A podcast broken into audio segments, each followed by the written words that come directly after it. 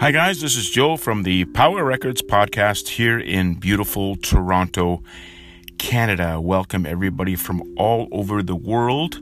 All you vinyl lovers, vinyl record lovers. Um, this podcast is for you, and I talk about the different things in vinyl, the vinyl world of records, uh, whether uh, you have your own collection of records, and I hope that you do. Everybody has their own collection of records, you know, like the the ones they don't give away, the ones they don't sell, the ones that are they're cherished. And I have a few dozen of those myself that I refuse I absolutely refuse to get rid of, and I'm sure you do as well too.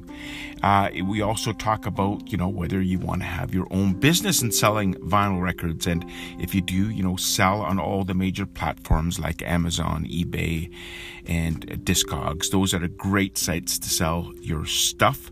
Or if you're just, you know, trading maybe with somebody else, or you're, you know, uh, just, you know, in um, in love with vinyl, then listen, listen, listen to this podcast.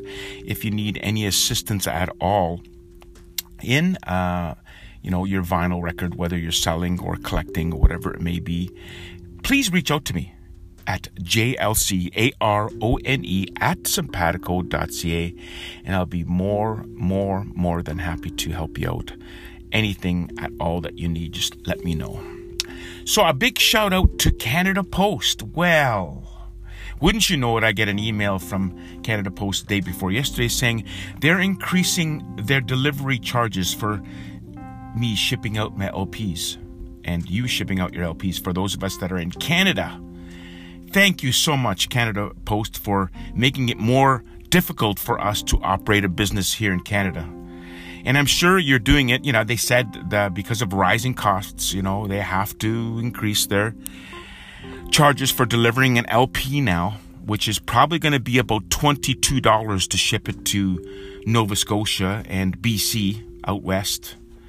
Thank you so much for that. And I'm sure they're doing it because the government is trying to find $25 billion uh, of tax money, right? And I'm sure that's the reason why. You know, I don't mean to get political, folks, here, but it's just very frustrating for us record dealers uh, for those of that that deliver here in Canada that we are our profits are shrinking because of the fact that um, Canada Post just can't keep their records straight and can't keep their prices the way they are like for a couple years at least every year they have to jack them up after covid they jack them up what we call a fuel sur- surcharge yes a fuel surcharge so you know when you it's it's funny when you put in your um, information into Canada Post site, it rings up $14. You go, hmm, that's not too bad.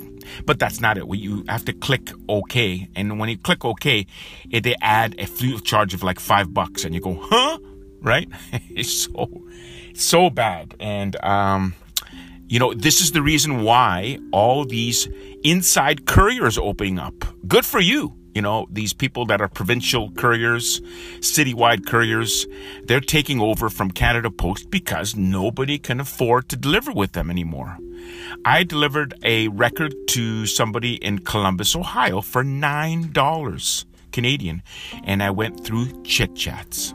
So, and I saved myself probably four or five dollars than delivering from Canada Post. So, and, um, this is just the way it's got to be. And if I have to find a courier to deliver my records, I will find them. So thank you, Canada Post, but no thanks. I don't think I'll be using you any longer. Except, no, I take that back. Except when you have free October uh, Tuesdays. Every Tuesday you can ship for free. So I have to use you then. but anyways. So, um, selling on Walmart. Um, I don't know if you sell your records on Walmart. Last episode, I talked a little bit about that. Easy to sell on Walmart Canada, but uh, Walmart Canada now is doing something that Amazon is doing called fair pricing. If you're selling a record and they don't like the price, they delist your record. And they have done it for about four or five of mine. So uh, you have to have a reasonable price. Well, I looked back and I thought that my prices were quite reasonable for selling a record on Walmart. Um, and I just don't understand why they delisted me. So it's something that you have to deal with, I guess. Um, and I will just relist it again, and I will also relist my ones on Amazon because I feel those prices are pretty fair as well too, and there's no reason why they should delist you. But again, that is, folks, that is some of the things you have to deal with when you're others people platforms or properties uh, of, of a site. You have to abide by their regulations and their rules, and it's something you have to put up with. Unless, of course, you want to start your own site, and it's quite possible maybe you want to do that and you want to sell records on your own uh, site. I highly recommend that you try that. But again, um, there's not a lot of set of eyes on your site unless you advertise and market it, your site. Whereas eBay, Amazon, Etsy, they have a lot of eyes on their site already, so it's quite easy to sell on their sites, hence the reason why you have to abide by their rules. Yes. A lot of concerts coming up, eh? I want to tell you about something that my friend told me last night. Uh, Taylor Swift is coming here uh, to Canada. First, you know, there was a refusal not to do any shows here, and, you know, there was a big public uproar. Oh my, Taylor's not coming here. And all of a sudden, now she's doing six shows here in Canada. And uh, it turns out that people are paying $1,000, $2,000, $3,000, $4,000 for one ticket. Absolutely insane, isn't it? Um, by the way, if you do have Taylor Swift CDs or vinyl records or anything like that, let me know uh, because I certainly like to sell them. They're a hard property to sell on a lot of sites as, as well too. So you might want to look into it yourself too. But uh, my friend told me they spent forty eight hundred dollars to buy tickets yesterday, four tickets for uh, Taylor Swift. Yikes, I said. Why? Well, they want to resell them, but I don't think they are because this person has kids, and those kids are going to demand to go to the show. But it's just, I think it's a total, it's a crime that uh, that artists are charging this much.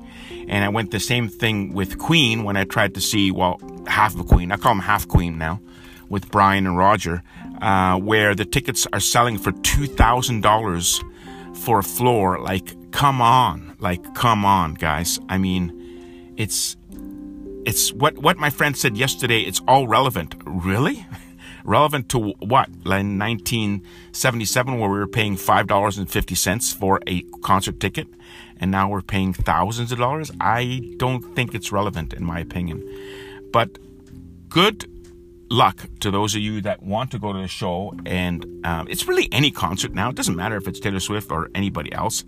Concert prices are ridiculous, aren't they?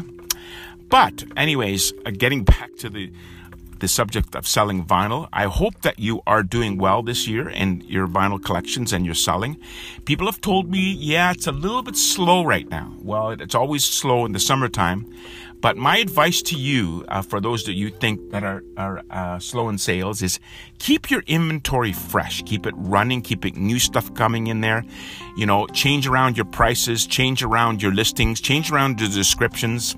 The more keywords you put in your descriptions, the better chance of selling the record will be. Uh, so if you need any information or uh, help with that, just give me a shout at any time that you want. At JLC a R O N E, at sympatico.ca. And of course, we are on Facebook at Facebook at, uh, sorry, Power Records 1 on Facebook. You could look us up there as well, too. Hope to talk to you soon. Thanks so much again. Keep collecting those vinyl records and over and out.